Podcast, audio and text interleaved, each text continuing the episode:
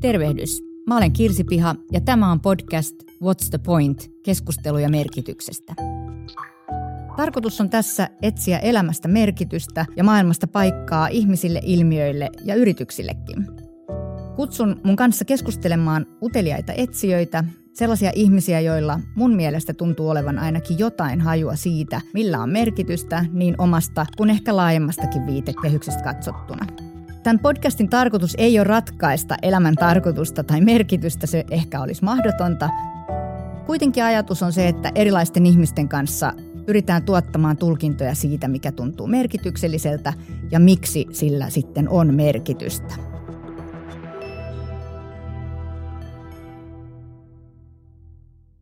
Tällä kertaa merkityksestä mun kanssa on keskustelemassa Heikki Aittokoski ja vähän taustaa Heikistä. Heikki on kotoisin Jyväskylästä, näin olen kuullut. Opiskellut Helsingin yliopistossa poliittista historiaa, ei ilmeisesti valmistunut koskaan. Ää, aloittanut Helsingin Sanomien kulttuuritoimituksessa vuonna 1995 ja sen jälkeen ollutkin Hesarilla monissa tehtävissä Berliinin kirjeenvaihtajana, ulkomaantoimituksen varaesimiehenä, Brysselin kirjeenvaihtajana, ulkomaantoimituksen esimiehenä, ulkomaantoimittajana. Vuoden 2018 Heikillä oli tämmöinen ainutlaatuinen titteli kuin tulevaisuustoimittaja Helsingin Sanomissa.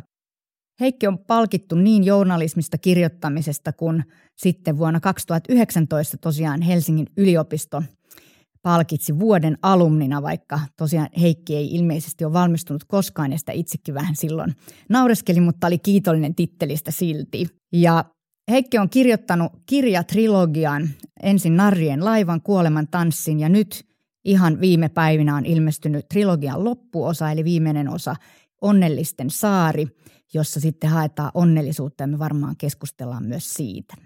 Heikki on kirjailija, Suomen tunnetuin ehkä puujalkavitsien kertoja Twitterissä. Mä kysyin vähän tutuilta, jotka tuntee Heikki Aittokoskea paremmin, että miten, miten ne häntä luonnehtivat ja tämän tyyppisiä luonnehdintoja tuli. Heikki on erityinen ihminen siinä, että on todella laaja-alaisesti skarppi ja älykäs, mutta silti avoin kaikenlaiselle muullekin maailman asialle ja jopa hömpötykselle. Heikki on valtavan lämmin, todella tuottelias, vaikka ei ole vielä tehnyt toivottua historia-podcastia. Verbaalisesti huikea lahjakas, ja hän on tyyppi, joka pyrkii näkemään maailman positiivisessa ja leppoissa valossa, vaikka onkin espoolainen ja vielä ylpeä siitä. Hepu tai Hepsu lempinimeltään on fiksu, ennen kaikkea kielellisesti huimanlahjakas. Huvittaa itseään ja joskus ehkä muitakin julkaisemalla puujalkavitsejä somessa. Muutenkin tätä Heikin somekäyttäytymistä ihaillaan kovasti. Sanotaan, että hän keskittyy somessa vain ja ainoastaan hömppään, mikä on piristävää näinä somehuutamisen aikoina. Ja vielä tarkennetaan, että hömppään keskittyminen on siksikin hauskaa, koska Heikki on tosi fiksu ja yleissivistynyt, mutta pitää tämän somessa visusti piilossa. Ja mun täytyy sanoa, että kaiken kaikkiaan kuulosti siltä, että tässä on aika täydellinen tyyppi, mutta löytyi sieltä sitten yksi heikkous. Tämä voi olla kyllä äm, ehkä sellainen, että, että tästä voi olla monta mielipidettä, mutta eräs, eräs sun tuttava sanoi, että squashin pelaajana kuulemma Heikki on aika huono. Hänelle voi nostaa hattua kuitenkin kovasta yrittämisestä. Mä itse arvostan Heikki Aittokosken kykyä luoda merkitystä erilaisiin asioihin. Toimittajan pitää luoda merkitystä jostain, mitä meille tapahtuu ja vähän tulkita sitä maailmaa ehkä meille. Kirjailijana taas voi ottaa vähän laajemman viitekehyksen jostain tietystä asiasta ja luoda sille syvempää merkitystä. Ja mun mielestä myös Twitter-humoristina luo itse asiassa jonkin tyyppisiä merkityksiä semmoisista vaikeistakin asioista ihmisten kesken.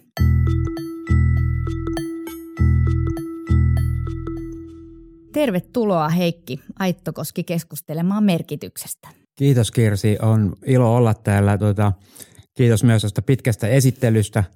Tuota, mulla, on, mulla on arvaukseni tuota sun tietolähteistä ja tulen palaamaan heidän kanssa asiaan. Aivan. Tota, mä ajattelin ensin kysyä sulta sellaista, että, että sun kirjoissa ja toki ulkomaan toimittajana sä oot kiertänyt paljon maailmaa ja nyt viimeksi siis keskittynyt siihen, että mikä tekee ihmisistä ehkä yhteiskunnista onnellisia, niin, niin minkälaiset asiat sun mielestä tuntuu tuovan merkitystä ihmisille ehkä yleismaailmallisesti? Tätä viimeisintä kirjaani varten mä kiersin mitä seitsemässä maassa, neljässä tai viidessä eri maan osassa ja ne vastaukset on universaaleja ja ne on aika ilmeisiä. Jokainen meistä, mä luulen, vastaisi aika samalla tavalla, että merkitystä tuo omat läheiset, terveys, riittävä toimeentulo. Tämä ei tarkoita sitä, että pitäisi olla paljon fyrkkaa, mutta niin kuin, se on jopa tutkittu se asia, että, että jos on niin kuin sellainen toimeentulo, että saa elämäänsä perustarpeet ja jos on ympärillä elätettäviä ihmisiä, lapsia, sairaita ihmisiä, monissa maissa vanhoja ihmisiä, joissa eläketurva ei riitä, niin, mutta että, että on niin kuin riittävästi, niin tota, jos niin kuin rikastuu sen yli, niin se on varmaan molemmin mielestä hieno asia ja tot, totta kai rahalla pystyy toteuttamaan asioita, mutta se ei sitten niinku ihan tutkimustenkaan mukaan niinku lisää onnellisuutta. Vaurautta se ehkä, tai siis niinku vaurautta se itsestään selvästi lisää, mutta, mutta ei automaattisesti onnellisuutta. Kun mä olin tätä kirjani varten Butanissa, joka on, ei ehkä kaikille tuttu, hyvin pieni vuoristovaltio Himalajan, Kiinan ja Intian puristuksessa, suunnilleen saman verran asukkaita kuin Helsingissä.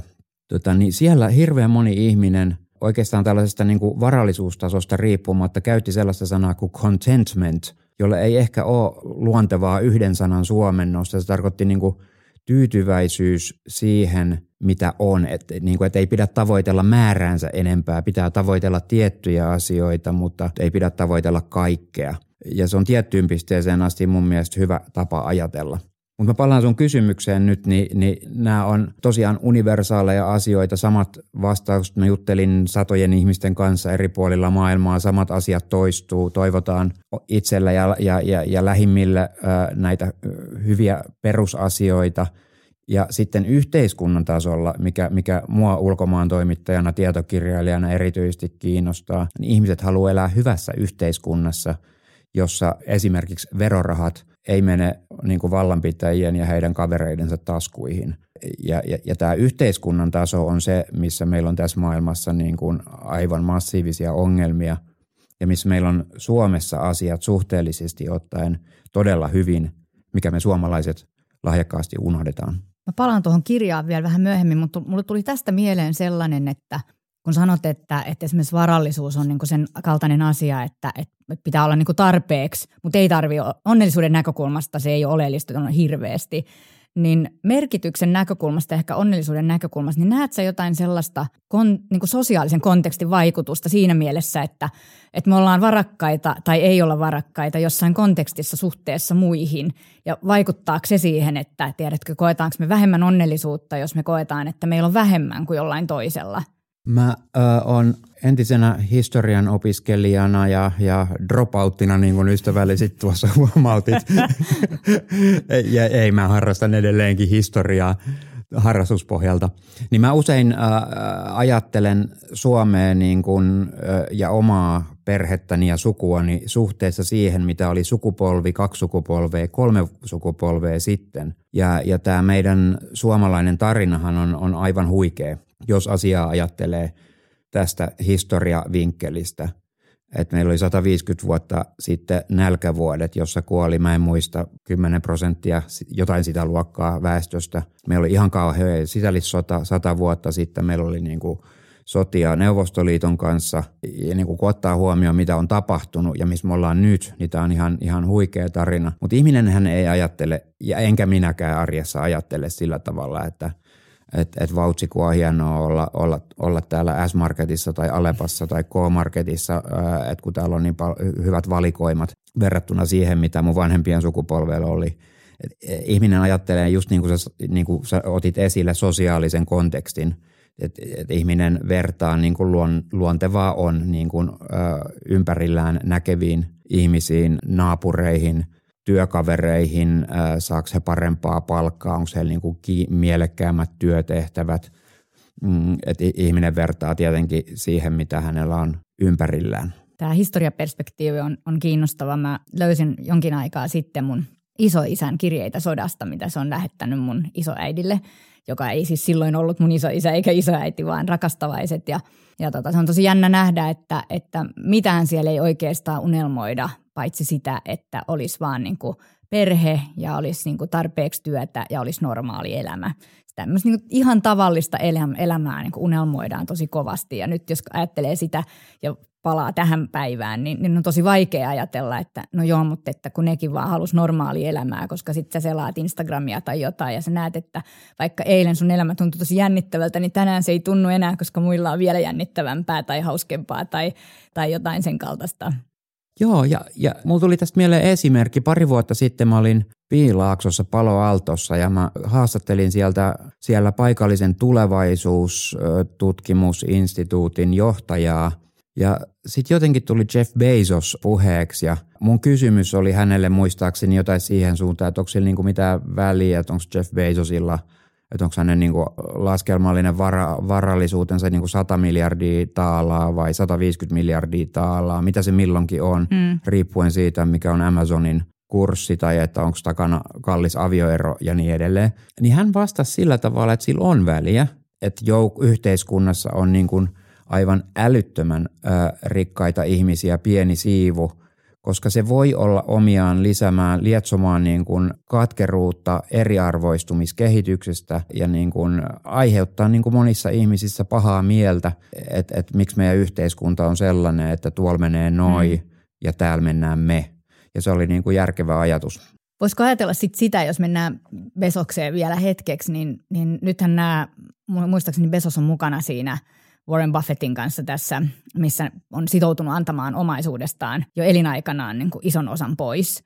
Niin voiko se tuoda niin kuin taas sitten, jos sä ajattelet, että sä oot Jeff Bezos, niin toki merkityksellisyyden tunnetta tulee varmaan siitä, että sä oot luonut jotain sellaista, mitä me kaikki arjessa käytetään ja se on huikea menestys ja sä oot maailman rikkain tai toisiksi rikkain. Mutta tuleeko siitä myös niin kuin siinä sosiaalisessa kontekstissa merkitystä, että sä ikään kuin annat takaisin kyllä siinä niin kuin, äh, Yhdysvalloissa niin pitkälle kuin mä sitä maata tunnen, niin äh, on sille niin kuin, sanotaan keskiluokan parissa ja siitä ylöspäin sitä pidetään niin kuin normaalina ja hyvänä ja hyväksyttävänä. Siellähän on Jenkeissä tiedetään ihan erilainen tämä lahjoituskulttuuri kuin, mm.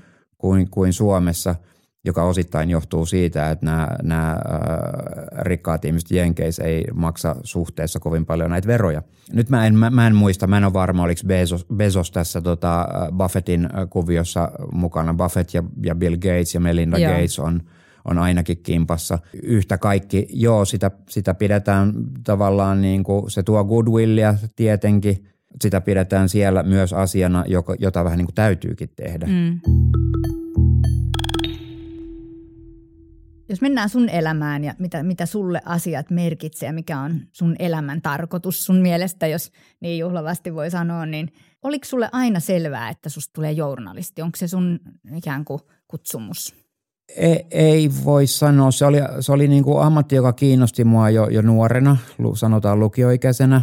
Mä olin hyvä kirjoittaa. Mulla oli erinomainen äikämaikka, joka kannusti mua – ja mä sitten kun mä olin kirjoittanut ylioppilaaksi, niin mä menin kyllä tuohon Helsingin akateemisesta muistaakseni ostin noin pääsykoekirjat tuonne Tampereen tiedotusoppi.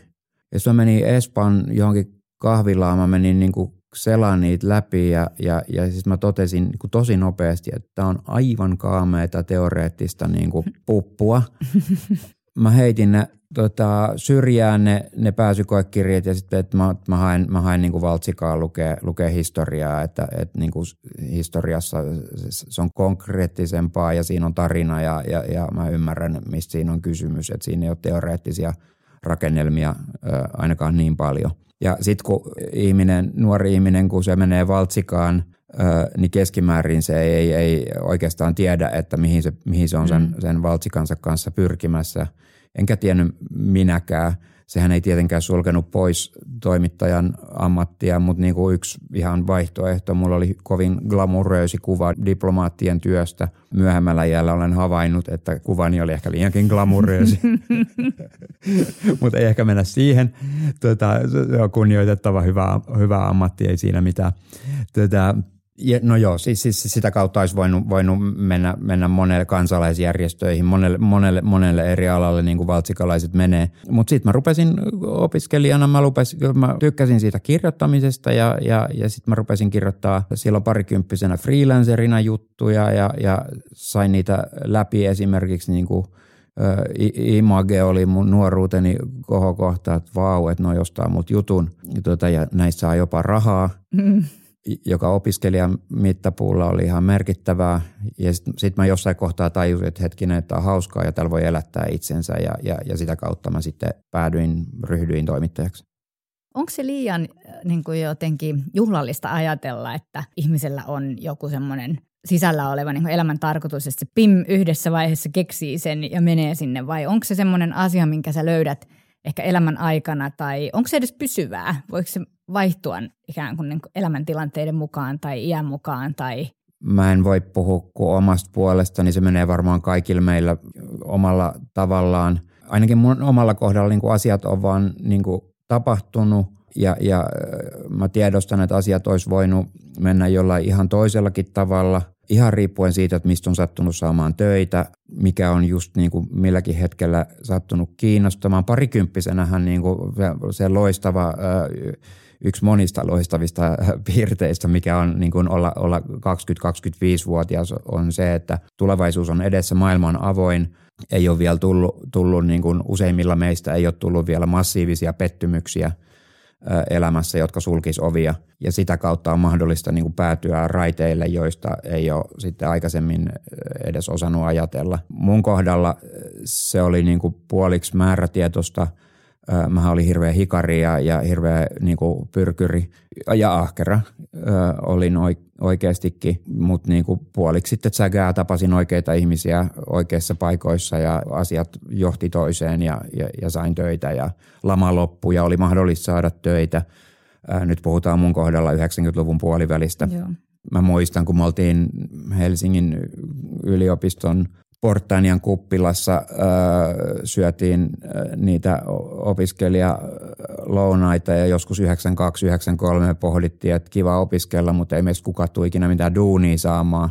Ja se oli hienoa, kun sen vähitellen, sitäkään ei niin kuin Simsalabim tajunnut, mutta vähitellen tajus, että hetkinen, että meillähän rupeaa olla työpaikkoja, että tämä taloushan vetää taas. Mm, mm. Se oli aivan, aivan, aivan loistavaa tota, se vaikutti yleiseen ilmapiiriin, niin kuin varmasti muistat yhtä Joo, hyvin kuin minäkin. Kyllä. Ja, ja, ja sitten se tietenkin avasi ovia ö, yksilöille – Mulla on tytär on siis 20 aloittanut nyt juuri opiskelemaan Helsingin yliopistossa ja mä allekirjoitan ton, mitä sä puhut, että se on jotenkin semmoinen tilanne, missä tuntuu niin kuin jo tosi voimakkaalta tietyllä tavalla, että kaikki asiat on ikään kuin edessä tai jotenkin kaikki mahdollisuudet on jotenkin edessä.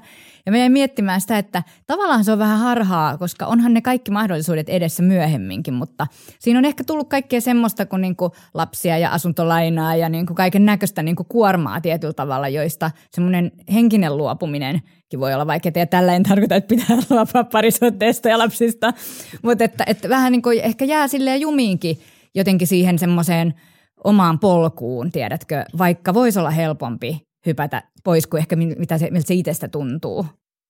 Joo, Onko ollut sit... hetkiä, milloin sä oot ajatellut, että perhana tuli tehty väärä homma, että mä lähden tekemään jotain muuta? Ei, ei mulla ole sellainen olo, ollut, että mä olisin niin tehnyt ihan vääriä hommia, mutta mulla on ollut sellainen olo kyllä, että, tota, että nyt jos mä olisin toisessa, mä, mä vähän opponoin sua kyllä, että kyllähän se niin kuin, just tämä sun kuvailema parisuhde, lapset, asuntolaina, kombinaatio, niin, niin ö, tota, on, on, on hieno ö, kombinaatio, pois lukien se asuntolaina. Mm. Tota, ja ja, ja mä en, mä en tar- ei saa käsittää mua väärin, mutta mulla on ollut joskus niin kuin ammatil, puhtaan ammatillisesti ajateltuna, sanotaan 10-15 vuotta sitten, ö, niin mä ajattelin, että et, et nyt, nyt jos mä pystyisin pelaamaan tämän duunikuvion silleen, kun mä itse oikeasti haluaisin, niin mä niin kuin irtisanoutuisin – muuttaisin Jerusalemiin tai Delhiin tai, tai, tai tota, Johannesburgiin tai Rio de Janeiroon tai Buenos Airesiin ja rupeisin niin kuin jatkamaan freelancer-toimittajana ja, ja vapaana kirjailijana. No johtuen tästä mm. meidän puhumasta kombinaatiosta, niin se ei, ole, se ei ole ollut realistista. ja Ymmärrän, ihmisen joo. osa on, on sopeutua siihen, saa jotain, luopuu jostain toisesta ja, ja sitten äh, jokaisen täytyy ihan itse niin kuin funtsia, että mikä on tärkeää ja ja mun kohdalla se vastaus oli ihan itsestään selvä, että, että, että, että mun perhe ja lapset ja tuota, se, se asunto Ymmärrän.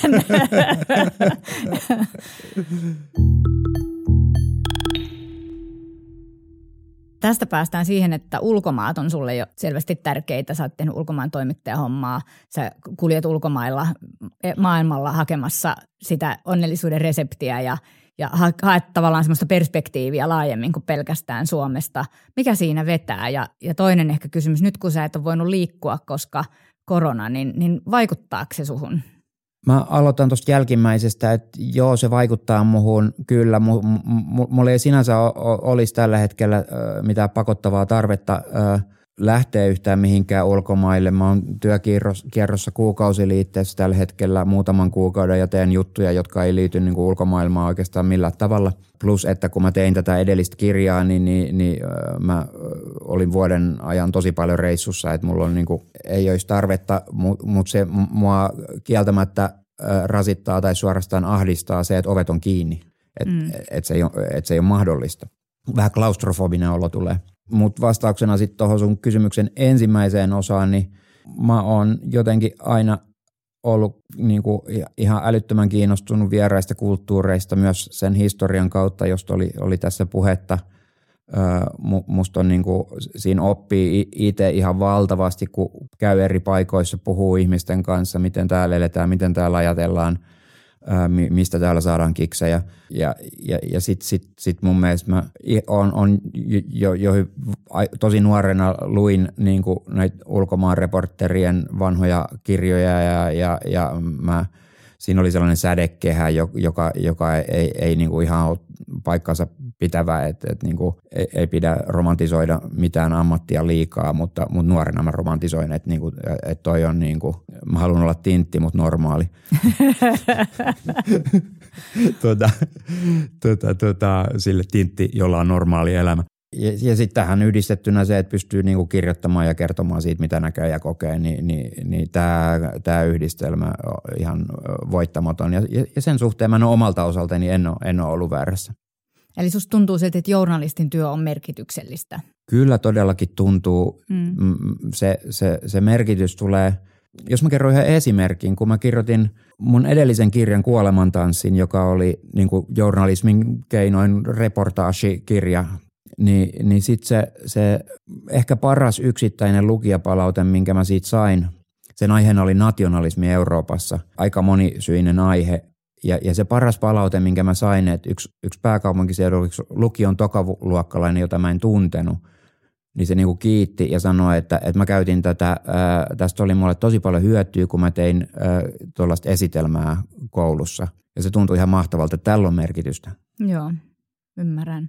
Jännä on tässä merkityskeskustelussa ehkä sellainen asia, että, että me yleensä aloitetaan siitä, että meille tämä viitekehys, että meillä on meidän läheiset ja meillä on terveys ja meillä on asiat niin kuin tavallaan kohtuullisen hyvin, on, on se lähtökohta.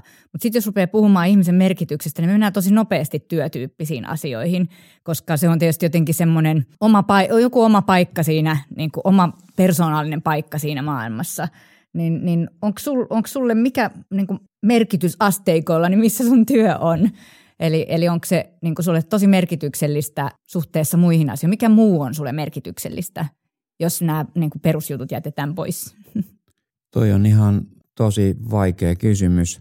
Siinä päästään sellaiseen filosofiseen peruskysymykseen, että, että, että mikä on merkitys. Mulle, mulle on, on merkitystä sillä, että mä käyn aika paljon uimassa. Ihan mä en ole hyvä uimari, mutta mä, mä, mä harrastan kuntouintia ihan vaan oman peruskunnon ylläpitämiseksi. Se, että mä saan olla, olla niin kuin uima-altaassa niin kuin sen puoli tuntia, kolme varttia ilman, että on mitään muuta. Se on tosi puuduttavaa ja se on tosi tylsää. Mä voisin kuvitella, että ihmiset, jotka harrastaa joogaa, niin siinä on jotain samanlaista. Joo. En Joo. ole ikinä kokeillut joogaa, mutta voisin kuvitella. Vähän samantyyppisistä syistä mä, niin kuin tuossa kävi ilmi, niin mä oon, mä oon tuollainen espoolainen – ja, ja, ja, tota, ja meillä on piha. Ja mä tykkään nysvätä siellä pihalla tota, tällä hetkellä mulla on meneillään operaatio sammalten puhdistaminen pihalaatoista. Okay. Sehän on niin kuin mahdottoman tylsää hommaa, monotonista ja siinä kestää kauan ja just sen takia mä oikeastaan pidän siitä. Se, tota, tämä on ehkä vähän irrationaalista. Mutta mulle merkitys, voi merkitsee, merkitys merkitsee myös ihan tämän tyyppisiä asioita. Mutta yleisen mun, se on tietenkin jokaisen oma asia, että mitä, mitä pitää tärkeänä. Onko työllä liian iso merkitys tällä hetkellä suhteessa niin kuin muuhun? Mä luin yhden haastattelun tänään erästä taiteilijasta ja se sanoi, että välillä se toivoisi, että se, on, se olisi eläkkeellä, jotta se itse ehtisi nauttia taiteesta – Eli ei vaan tehdä sitä, vaan niin kuin myös kuluttaa sitä. Niin on, ollaanko me niin kuin, onko se työ noussut jo niin jotenkin isoksi osaksi sitä meidän identiteetin merkitystä tai sen kaltaista, että meillä jää niin kuin jotenkin iso osa elämättä? Mä just vaimoni kanssa keskustelin tästä asiasta ihan, ihan viime päivinä – ehkä täytyy tässä yhteydessä sanoa, että puolisoni on psykologi, joka antaa hänelle tietynlaisia aseita. Tyttärestäni on tulossa psykologi. Että. Okei, okay, varaudu, varaudu. Varaudu perheriitojen yhteydessä. Mulla on tapana usein sanoa, että, että sä vaan projisoit sun defenssimekanismeja, mikä, mikä ei tarkoita yhtään mitään, mutta se kuulostaa hyvältä. Kyllä. Mutta ei se, tota, meillä oli sellainen niin näkemys ristiriita – ja sanoi, että mulle, se sanoi, että mulle työ on liian merkityksellinen, että mä teen välillä liian pitkää päivää ja en, en, en pysty päästämään irti. Ja sitten mä sanoin sille, että, että joo, että näin on, mutta mut että mä, en, mä, mä olisin niinku ihan väärässä duunissa, jos mä ajattelisin tätä niinku Tessin kautta tätä mm. asiaa, että tämä on mulle niinku e, enemmän kuin, kuin palkkatyö, että tämä on niinku intohimo samaan aikaan. Ja tämä on hankala yhdistelmä, koska tätä ei voi, tämä on huono esimerkki, näinhän ei niin kuin pitäisi oikeastaan olla, että pitäisi pystyä niin kuin päästä irti siitä suorittamisesta, koska sä oot mun mielestä niin kuin oikeassa tuon kysy- kysymys, tai siis mä en tiedä mitä mieltä sä olet, mutta toi kysymys niin on, ihan, on mun mielestä tosi oikea kysymys, että – että et su, tällainen suorittaminen, työn arvostus on, on mun mielestä meidän yhteiskunnassa ylimitotettu, mutta mä oon väärä ihminen saarnaa tästä, koska mä oon itse syyllinen tämän, tämän niin kuin lietsomiseen omassa elämässäni. Mm. Mä luulen, että mä oon myös väärä ihminen siihen juuri noista samoista samankaltaisista syistä ja ja mä jotenkin itse ajattelen sitä, että sen merkityksellisyyden kanssa pitää olla varovainen tietyllä tavalla, että, että koska se on niin merkityksellistä tai sen kokee itse merkitykselliseksi. Mä en edes tarkoita sillä sitä, että se olisi muille, vaan sä koet sen jotenkin itse merkitykselliseksi sen tekemisen, niin silloinhan siihen uppoutuu. Ja toisaalta me, me niinku ihaillaan flow ja kaikkia semmoisia, mutta sitten sitä flow joka kestää liian kauan, niin sitten taas läheiset ei ehkä ihailekaan. Eikä ehkä itsekään sitä saattaa niinku joutua pahan paikkaan – niin kuin esim. mä muistan, kun mun, mun pojalla oli kolmivuotissynttärit, tästä on ö, tyyppi 12 vuotta aikaa, niin sitten mä olin jossain työmatkalla. Ja se vuosikausia sen jälkeen muisti, että isi oli työmatkalla, kun mä täytin kolme. Mm. No mä en enää edes muista, että missä mä olin työmatkalla. Oliko kovin merkityksellistä? Olisiko kannattanut vähän niin kuin priorisoida nämä asiat eri tavalla?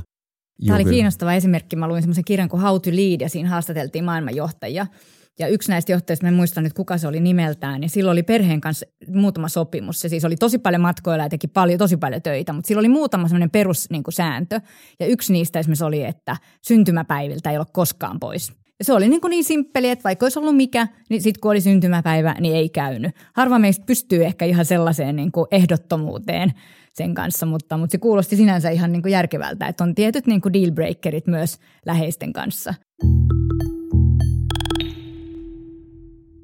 Onko palkinnot merkityksellisiä? Sä oot saanut tosi paljon kaiken näköisiä palkintoja, journalistipalkintoa ja, ja tota, sun kirjat on saanut palkintoja ja, ja, ja tota, niin onko ne merkityksellisiä?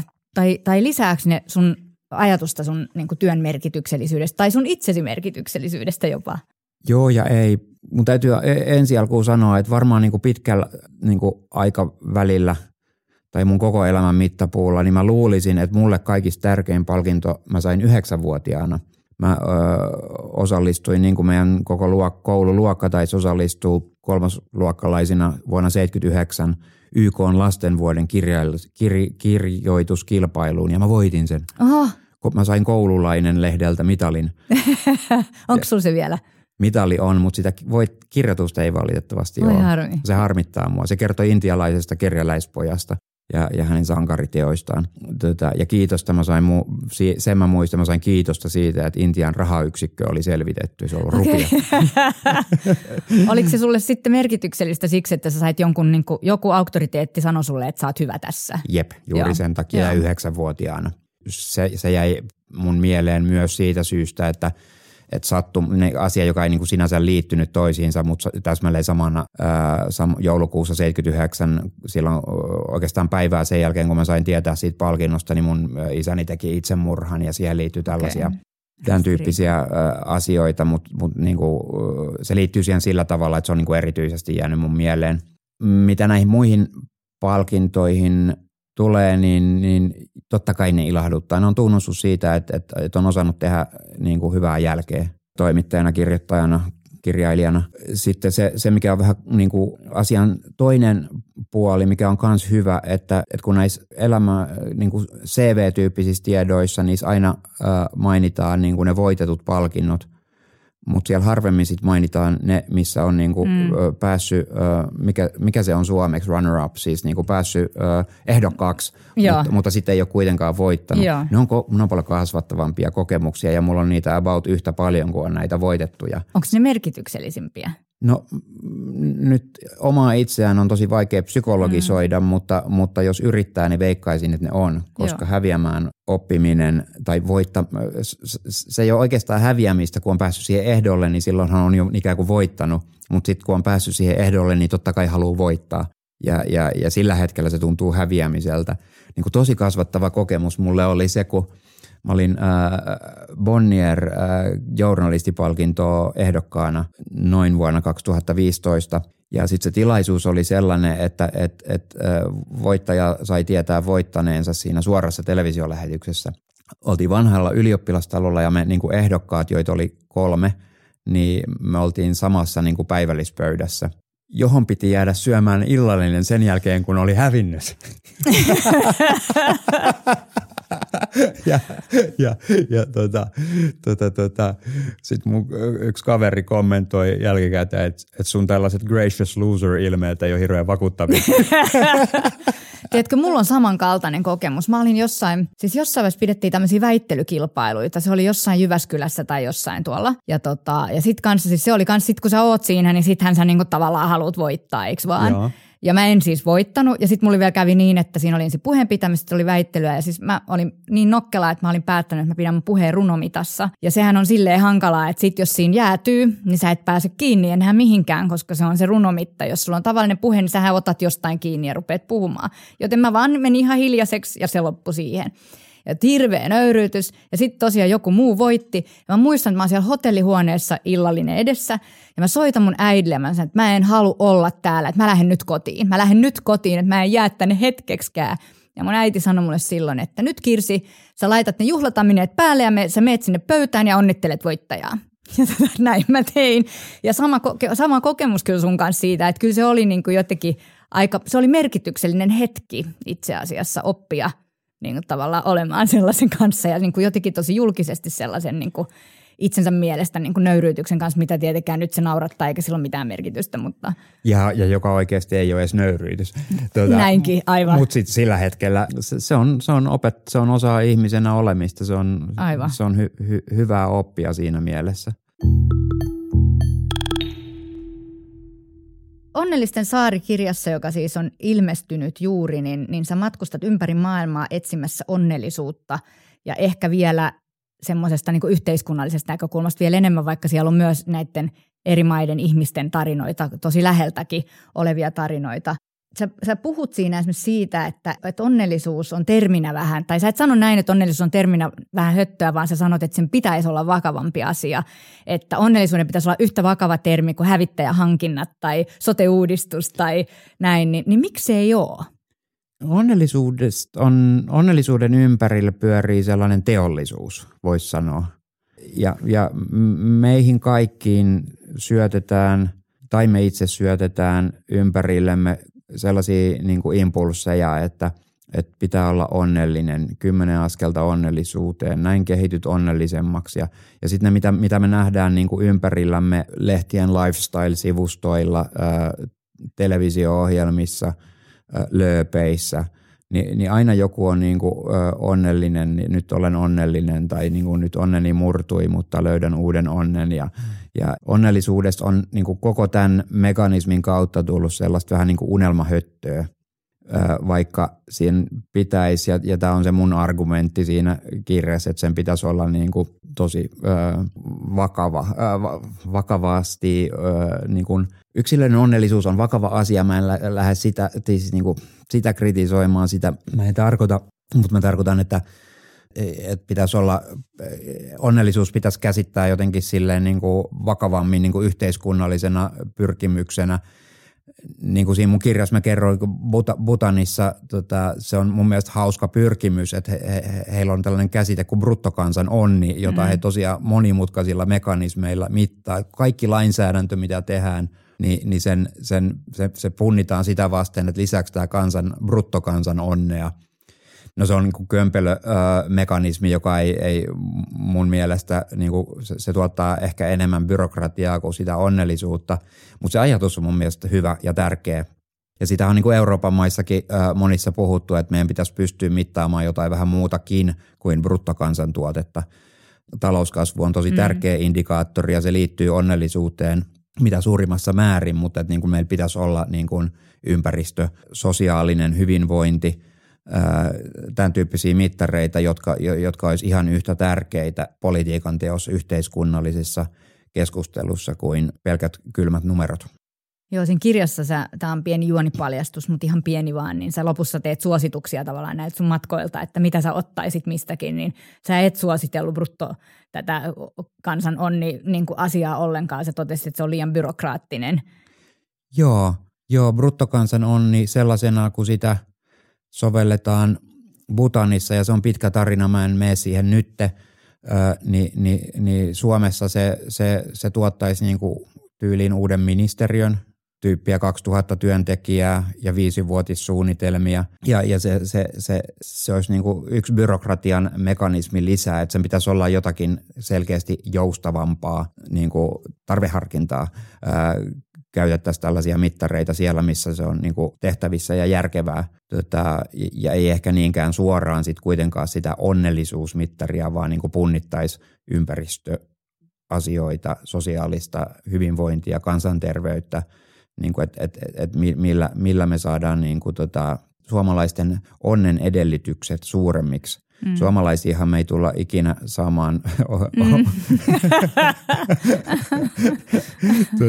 eikä se ole yhteiskunnan tehtäväkään niin kuin, tehdä ihmisistä onnellisia. Yhteiskunnan mm. tehtävä, politiikan tehtävä on luoda ne puitteet, jossa ihmiset voi mahdollisimman hyvin toteuttaa itseään – Niinpä. Ja, ja, ja sitten kyse niin kuin varsinainen onnellisuus on kyllä sit meistä, meistä niin kuin jokaisesta itsestämme kiinni niissä puitteissa, mitkä meille on ö, annettu ja mitä me ollaan itse toiminnallamme niin kuin luotu. Tästä tulee mieleen itse asiassa sellainen, mä otan sivuhypyn, koska puhutaan työn merkityksellisyydestä paljon ja, ja se työpaikoilla esimerkiksi työnantajat miettii että, ja kyselee ihmisiltä säännöllisesti, että kokeeko ne työnsä merkitykselliseksi ja niin, niin jos, jos ihminen ei koe työtään merkitykselliseksi, niin kenen vika se sun mielestä on? Nyt sä panit tosi pahan. Koska jos ajatellaan tätä, mitä sanoit just tästä onnellisuudesta, että sitten kuitenkin tavallaan se tulee, toki puitteet on yksi asia, että työnantaja antaa puitteet, mutta sittenhän on niin, että kaikkihan ei koe silti merkitystä. Mä ajattelen asian niin, että jos, jos ihmisillä niin ei ole taustalla tosi vakavia ongelmia, niin kuin, että, että tulee tosi rikkinäisestä perheestä – tulee pieni, tosi pienituloisesta perheestä, ei ole annettu mahdoll- ei ole ollut jotenkin mahdollisuutta eikä kannustimia opiskella, niin, niin, niin sitten se on mun mielestä ihan ok ajatella, että mä oon nyt niin kuin duunissa, joka ei ole hirveän merkityksellinen. Jos tota, ihmisellä on taustoissa, ta, näissä taustoissa, niin kuin perhetausta, on niin, lainausmerkeissä kaikki kohdallaan, että on mahdollisuus toteuttaa itse, on mahdollisuus opiskella, mm. on mahdollisuus pyrkiä ää, sinne, minne itse haluaa, niin kyllä tässä yhteiskunnassa nyt, jos Suomesta puhutaan, niin on, on tosi paljon mahdollisuuksia toteuttaa itseään ja, ja, ja, ja kyllä silloin täytyy mun mielestä pystyä myös katsomaan peiliin, jos, jos oma tekeminen ei, ole, ei, ei tunnu merkitykselliseltä. Että oma merkitys on myös niin kuin oma vastuu. Kyllä tota, mm. kaikki tässä maailmassa ei voi mm. olla – olla niin kuin yhteiskunnan vastuulla. Et, et, et, et mun mielestä on kohtuuton ajatus, että tota, se on nykyajalle leimallinen piirre, että kun tulee joku ongelma, mä en nyt halua nimetä mitään yksittäistä esimerkkejä, mutta jos tapahtuu joku rikos, joka on niin poikkeuksellinen ja, ja, ja karmeita jälkeä tai jotain tällaista, ja, niin, niin sitten tosi nopeasti usein nousee se keskustelu, että missä yhteiskunta on epäonnistunut, on totta, miksi jo. yhteiskunta ei ole havainnut, miksi yhteiskunta ei puuttunut, kun, kun kyllä kai nyt kun täytyy sitten niin tämän kuvitteellisen rikoksen tekijälläkin olla tässä joku vastuu tässä asiassa ja ihan kaikkea, yhteiskunta on paljosta vastuussa, mutta mut ihan kaikesta mun mielestä ei voi olla. Niinpä sama juttu on toki työpaikoilla, että ihmiset ei voi niin olla vain uhreja – vaan niin ne on myös toimijoita. Tämmöinen äh, jenkkikonsultti, kun Liisa Bodel on kirjoittanut kirjan Kill the Company, niin se kertoo yhdessä haastattelussa, että kun se tekee tällaisen Skill the Stupid Rule, sen, sen yksi työ, tämmöinen harjoite, ja siinä siis tiimi kokoontuu keskenään, ja ne listaa ensin niin itse postit-lapuille kukin yksilönä, että mitä sääntöjä meillä on, mitä me haluttaisiin, että ne ei ole, että ne on tyhmiä sääntöjä, mitä meillä on. Ja sitten siis tarkoitus on, että sen jälkeen ne luetaan yhdessä ja sitten ne päättää, että joku niin kuin niistä säännöistä niin kuin se lakkaa tänään. Jos me ollaan samaa mieltä siitä, niin se lakkaa tänään. Ja sanoi, että ehkä niin kuin jännin puoli tässä harjoituksessa on ollut se, että ihmiset keksii sääntöjä, mitä ei ole. Että me niin kuin kuvitellaan, että meitä niin kuin rajoittaa jotkut säännöt, mitä itse asiassa ei ole olemassakaan, vaan ne on, tiedätkö, jos jotain huhupuheista syntyneitä, niin kuin, tiedätkö, urbaaneja legendoja, että meillä on tämmöisiä sääntöjä, että tota ei saa tehdä ja tota ei saa tehdä. Ja se on musta jotenkin kiinnostavaa, että, että mä luulen, että sellaista, varsinkin kun on isompi korporaatio, tiedätkö, ja sä tuut vähän eri paikassa, eri kohdassa sen aikajanaa sinne ja muuta, niin siellä on niin kuin sekä oikeita sääntöjä, että sitten on tämmöisiä, niin kuin, miksi et sä voit tehdä noin, totta kai sä voit tehdä noin.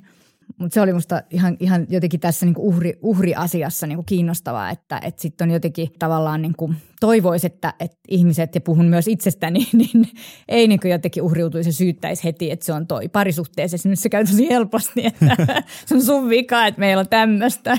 Ja. Siellä Afrikassa mun mielestä puhuttiin ajasta, kun sä olit Botswanassa. Ja, ja, ja mä oon siis ollut Afrikassa super pienen hetken, eli mä en tunne Afrikkaa ollenkaan, mutta jos mä oon käsittänyt oikein, niin aikakäsitys on ehkä vähän erilainen kuin täällä meillä. Ja tää on tämmöinen lause siellä, että Euroopassa aika on lineaarinen hirviö, jota ei saada kesytettyä – Joo, mä, tämähän ei ole mun lause, vaan tämä on mun, mulla oli ihan mainio, mahtava kohtaaminen, kun mä olin Botswanan äh, aika syvällä landella sellaisessa pienessä kaupungissa kuin Serove ja siellä oli niinku paikallinen äh, museonjohtaja, joka oli sellainen, olikohan se lähelle kaksimetrinen tyyppi, jolla oli niinku, äh, rastafleda ja, ja äh, 5-60 kaveri – ja hän sitten niinku oli tosi karismaattinen tyyppi. Hän esitteli mulle sitä museoa ja kertoi Botswanan historiasta. Ja, ja sitten hän kertoi, että hän oli ollut siis joskus niinku tyylin 30 vuotta sitten tai sitä luokkaa. Hän oli ollut Tanskassa ja Norjassa ja Ruotsissa niinku opiskelemassa stipendiaattina, opiskelemassa museotointa. Ja hän kertoi, kun hän oli niin kuin shokissa jossain Kööpenhaminassa, että, että kun lähijuna ei tuu niin kuin minuutille aikataulussa, niin ihmiset menee paniikkiin ja rupeaa olemaan vihasia. Ja, ja, ja tota, että me, meillä täällä Botswanassa niin kuin siihen aikaan varsinkin, niin – niin mentiin tuonne niin asemalle ja sitten odotettiin, että kun seuraava bussi tulee ja sitten jossain vaiheessa se tuli ja sitten hypättiin sen kyytiin, mutta aina se mm. tuli. Mm. Ja, ja sitten hän sanoi mulle tämän, tämän tota, mikä mä kirjasin tarkkaan ylös tänne, että Euroopassa on aika on lineaarinen hirviö, jota ei saada kesitettyä. Se oli mun mielestä ihan mahtava. Siis mä luulen, että aika monessa työpaikassa itse asiassa toi on lause, mikä niin kuin resonoi ihmisissä, että, että jotenkin tuntuu siltä, että se aika on jotenkin semmoinen niin kuin armoton hirviö tietyllä tavalla ja sun pitää tehdä asioita niin kuin todella täpäkästi, että sä pysyt aikataulussa ja muussa. Että semmoista niin kuin, jotenkin niin kuin musta tuntuu, että tässä työelämässä on sellainen valuvika kyllä, että semmoista ajattelun aikaa ja semmoista niin kuin tavallaan niin kuin hoksaamisen aikaa, niin meillä ei ehkä siinä työpäivän aikana kauhean paljon ole, että se on enemmän semmoista kyllä juoksemista tai niin kuin ajattelujuoksemista tietyllä tavalla. Joo, ja, ja tämä on niin kuin tietenkin alakohtaista ja ammattikohtaista, en, en, pysty sanoa muuta kuin omasta työpaikastani.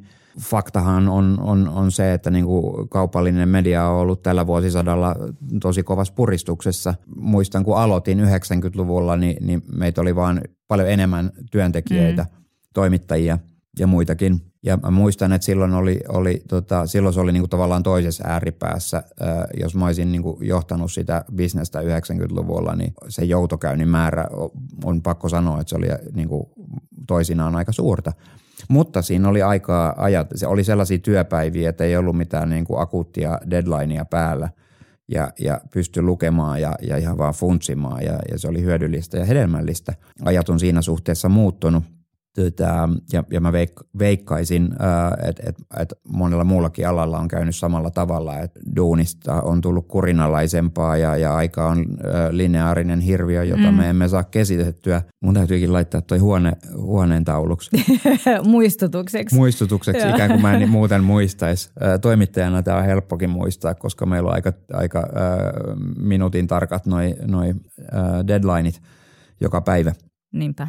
Mutta sen täytyy vaikuttaa siis tämmöiseen ihan läsnäolon kokemukseen. Tai ainakin itse huomaan, että se vaikuttaa niin kuin läsnäolon kokemukseen, että joskus menee töiden jälkeen niin kuin kotiin, niin tuntuu, että on pakko niin kuin vähän aikaa olla, että, että tulee siihen, missä on. Että tuntuu, tiedätkö, että pää vielä on jossain palaverissa, mikä oli puolen päivän aikaa, aikaa ja sen jälkeenkin on ollut niin kuin neljä.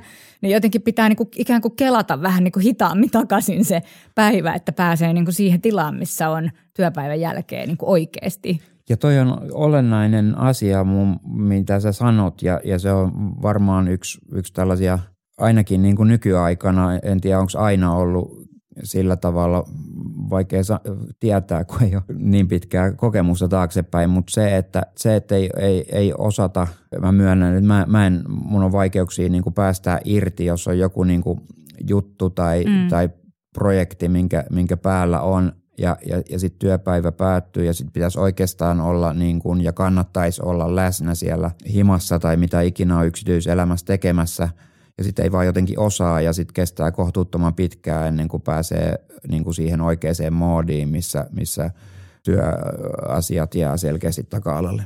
Niinpä. Ehkä sen takia nykyään kaikki tuntuu meditoivan. Siitä on tullut selkeästi joku tämmöinen onnellisuuden trendi myös – ja siis toki tuhansia vuosia vanha, vanha metodi, mutta jostain syystä tuntuu, että just tässä ajassa niin muutama asia korostuu tai sitten se johtuu mun iästä, mutta tuntuu siltä, että jotenkin tässä ajassa haetaan merkitystä enemmän ja sitten toisaalta haetaan tämmöistä läsnäolon kokemusta ja tämmöistä rauhoittumista ja, ja tietyn tyyppistä, niin se varmaan on, nämä on onnellisuuteen liittyviä asioita myös niin kuin isommassa mittakaavassa. Hei tota, sit sä päädyt Tanskaan ennen Pirkkalaa sä päädyt Tanskaan. Ja tota, onko oikeasti niin, että sen pirkkalalaisen pariskunnan lapsen nimeksi tuli Onni? Joo, tota, se, oli, se oli riemastuttava. Mä ajattelin kyllä siinä vaiheessa, että ei nyt se on käsikirjoittanut tämän kyllä, että ei ole totta. Joo, siis mä, ehkä on hyvä sanoa tässä, että siis tämän kyseessä olevan kirjan, niin sen Suomi-osuus, mä käsittelen siinä Suomea, niin, niin se sijoittuu suurelta osin Pirkkalaan, joka on Tampereen kupeessa – ja, ja, ja siellä, joo siis niin kuin juttelin, niin kuin, mä yritin mennä Pur- Pirkkalaan niin kuin, niin kuin ulkomaan toimittaja, tietokirjailija menee, että, että se oli paikka, jos mä en ollut käynyt ennen ja yritin katsoa sitä sillä silmällä, että ulko, yritin olla ulkopuolinen, vaikka mä oikeasti tietenkin suomalainen ja siellä on ihan täsmälleen samat city marketit ja, ja Tokmanit, mitä, mitä joka paikassa muuallakin. Joo ja sitten sit siellä oli tosiaan sattu sitten mun sanotaan tärkeimmäksi haastattelukumppaniksi suomalainen lapsiperhe, joka oli just saanut vauvan ja, ja, ja jolla oli sitten ristiäiset keväällä ja, ja hänen nimeksi tuli Onni ja, ja se niin kuin, äh, riemastutti mua, kun, kun, mä, kun, kun tämä valkeni mulle tämä asia, koska se oli jotenkin niin, just, just niin kuin sä sanoit, että käsikirjoitettuna taas jotenkin liian päälle liimattua, mutta kun se oli vaan totta. Okei. Okay. No mutta Tanskassa tota, niin sä käyt kanssa haastattelemassa monta ihmistä, mutta kerro meille, että – mitä onnellisuudesta voi oppia siis jäteasemalla eli kaatopaikalla? tällainen niin kuin tietokirjailijan, ulkomaan toimittajan työ silleen, kun mä teen sitä, niin se perustuu aika usein niin kuin sellaisiin näennäisen pieniin havainto, havaintoihin, mitä kautta tulee ilmi niin kuin isompia kytkentöjä.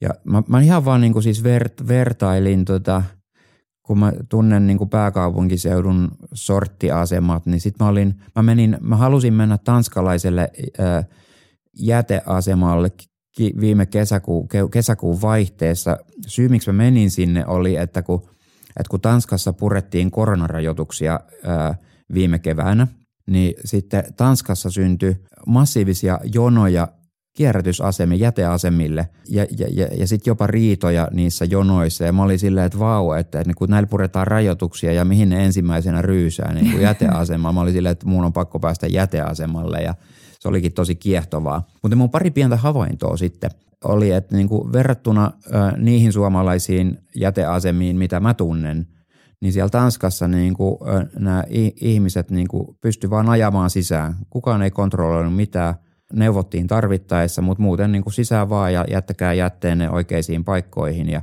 ja tota, tätä niin kuin luottamuksen taso. Et, et, et, et, ei siis Suomessakaan niin kuin, pääkaupunki sortiasemillakaan niin kuin mistään niin kuin, nyt massiivisesta sorrosta ole kysymys, en mä sitä väitä, mutta niin kuin sä pysähdyt siihen portin eteen, ennen kuin sä ajat sisään, niin sä menet kertomaan, että mitä sulla on ja, ja mitä se maksaa ja, ja, ja maksat osittain äh, tuomastasi jätteestä. Tanskassa se oli äh, maksutonta ei tokikaan ilmaista, koska verojen kautta sitä siihenkin mm. sitten maksetaan, mutta maksutonta.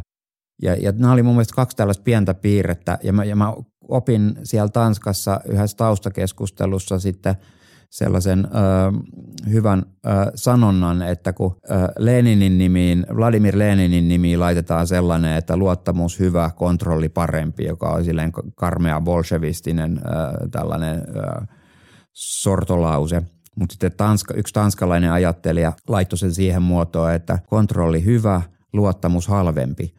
Siis niin lähtökohta, että luotetaan ihmisiin, luotetaan kansalaisiin ja, ja sehän on niin kuin nyt kun onnellisuudesta ja merkityksestä puhutaan, niin näiden meidän pohjoismaisten yhteiskuntien – ihan ylivoimaisesti vahvimpia ö, piirteitä, että, että keskimäärin me pystytään ö, luottamaan toisiimme ja luottamaan viranomaisiin. Ja me ei varmaan itse osata arjessamme edes arvostaa sitä, että, että mikä arvo sillä on, että, että, että, että pystyy luottamaan toisiin ihmisiin. Se on aivan mahtava juttu. Niinpä. Ja suuressa osassa maailmaa se ei valitettavasti ole niin. Joo, ja se luo semmoisen pohjan sille. Se on niitä mahdollisuuksia tietyllä tavalla tai mahdollistamisasioita sille onnellisuudelle.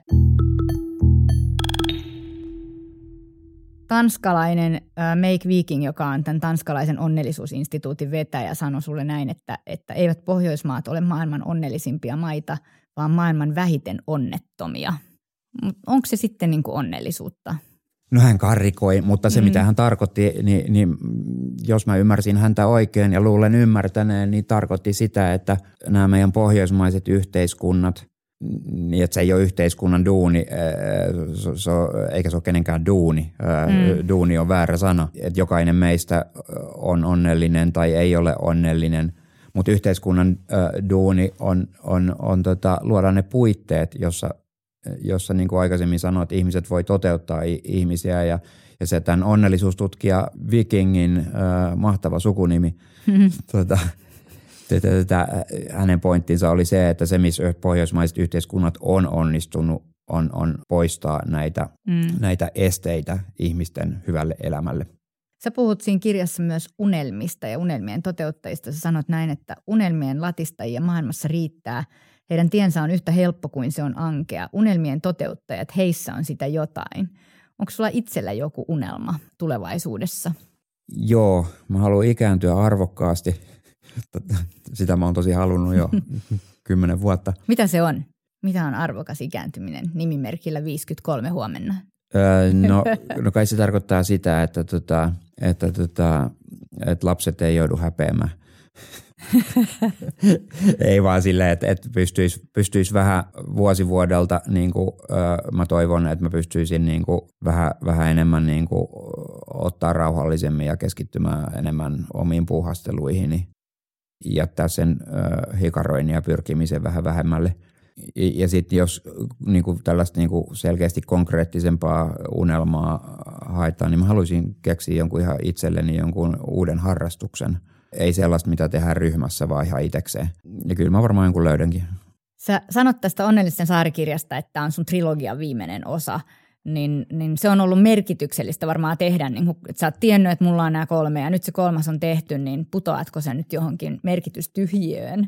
Onko sulla seuraavia suunnitelmia, seuraava trilogia tai jotain muuta niin jo olemassa? Mulla on olemassa erilaisia aiheita, mistä mä pystyisin halutessani ruveta tekemään niin kirjoja – mutta mulla ei ole mitään pakottavaa tarvetta. Tämä, tämä niin trilogian loppuun saattaminen oli mulle, helpotuksen huokaus on ehkä se, mikä, mikä olo mulla on, että, että, että mä sain tämän tehtyä. Tämä oli, oli vaikea, tämä oli kova paine etenkin silloin, kun mä tein ensimmäistä osaa, että onnistunko mä tässä, onko mä ottanut liian ison palasen. Ja nyt mä oon niin kuin tosi iloinen, että, että mä sain tämän tehtyä ja sitä ei niin kuin tavallaan poista mikään. Et silloin on ollut mulle suuri ammatillinen ää, merkitys. Mutta sitten siinä on ollut myös, mun lapset on pitänyt mua aika hyvin tässä niinku maanpinnalla, koska silloin kun se ensimmäinen, trilogia ensimmäinen osa ää, oli nimeltään Narien laiva – ja mun lapset kutsu, kutsu sitä johdonmukaisesti nimellä Pellepaatti. ja, ja, nyt just kun tämä uusin ilmestyi ja, ja, ja tähän liittyy se, että se on kanneltaan kullanvärinen, se on mm. niinku, sille, niinku, mun mielestä hyvällä tavalla pöyhkeen värinen ja sitten mun, yksi mun lapsista sanoi just eilen illalla, että tässä on nyt se hyvä, että jos toi kirja ei myy kovin hyvin ja sitä jää paljon varastoon, niin joku voi tehdä noista diskopalloja. No mä luulen, että niistä ei tarvitse tehdä diskopalloja. Sulla on, sulla on, tämä kirja on ihan erinomainen kirja ja, ja hyvä päätös myös trilogialle, joskin jäämme odottamaan kyllä jotain muuta. Ihan loppuun, niin mä haluan palata sun puujalkavitseihin Twitterissä. Okay. Sä et ehkä niin kuin ole jotenkin kun sut tapaa tai sun kirjoja lukee, niin, niin ei tule mieleen, että se on se sama Heikki Aittokoski, joka tekee niitä puujalkavitsejä. Niin onko sillä sulle merkitystä, että sulla on niin kuin, että, että sä pystyt näyttämään jonkun toisen puolen ikään kuin itsestäsi onko huumorilla sulle jotenkin iso merkitys? On, huumorilla on mulle tosi iso merkitys.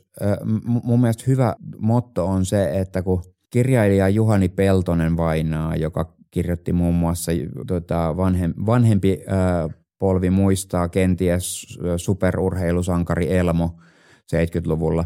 Tota, hän, hän, hän sanoi hyvin, muotoili asian hyvin, että on vitsi olla vakavalle asialle nauramatta. Ja huumori on mun mielestä tavattoman tärkeä ja, ja nyt, nyt niin kuin, ja sitten näiden, näiden tosi kömpelöiden sanaleikkiä ja, ja hölmöjen puujalkavitsien suoltaminen Twitteriin, niin ne on mulle niin kuin aivo, hauskaa aivovoimistelua. Sä oot järjettömän tuottelias. Joo, siinä on, siinä on myös sellainen niin kuin piirre, joku ö, virhekytkentä aivoissa. Mä en voi sille mitään, mä pyöritän okay. sanoja ihan koko aika ja sitten niitä tulee. Ja, mutta sitten nyt, nyt kun ihan erityisesti viime keväänä, niin, niin ilman, että mä tietenkään rupesin niin kuin julistaa sitä mitenkään ääneen, mutta kun niin kuin – tämä vuosi on ollut tosi ankea ja, mm. ja koko, koko tämä korona ja tota, niin, niin sitten mä ajattelin, että mitä mä pystyn kontribuoimaan, että mä, mä, mä, mä, mä suolaan hömppää Twitteriin, että, niinku, että se on mun kontribuutio nyt tähän ilmapiirin edes pie, hetkelliseen äh, muutaman sekunnin äh, parantamiseen. Senhän huomaa siis ihan nyt, kun puhutaan tästä vuodesta, mikä todella on ollut outo ja ankea, niin kyllä sen huomaa ihan omassa niin kuin perheessä ja lähipiirissä myös, että, että kun asiat on ollut aika vaikeitakin ja, ja on niin kuin tapahtunut ikäviä asioita ja, ja kaikkea, niin se, että se, että sä pystyt niin kuin vähän tavallaan niin kuin sopimattomasti nauramaan, niin, niin se jotenkin niin kuin auttaa ihan älyttömästi sen asian kestämisessä, että sä, sä tavallaan jaat sitä nauramalla – ilman, että sun täytyy jakaa si, sitä jotenkin semmoisella kauhean syvällisellä ja niin kuin pureutuvalla tavalla. Tiedätkö, että sä voit hetkeksi nostaa sen vähän niin kuin pinnalle ja jakaa sen sillä tavalla sen, sen pahan tilanteen. Se on kyllä tosi, tosi jotenkin arvokasta. Joo, ja mun ja varmaan meidän kaikkienkin olisi jotenkin silleen, että aina ei tarvitse kaikkea ottaa ihan niin vakavasti, että, että, että jos edes hetkittäin pääsee jollekin toiselle tasolle, missä asiat ei ole nyt niin kuoleman vakavia, niin, niin mä luulen, että se auttaa itse kullakin elämää. Ehkä se jopa lisää sitä onnellisuutta. Mä toivon niin. Kiitos Heikki Aittokoski tosi paljon keskustelusta. Kiitos sulle, oli mukava olla vieraana.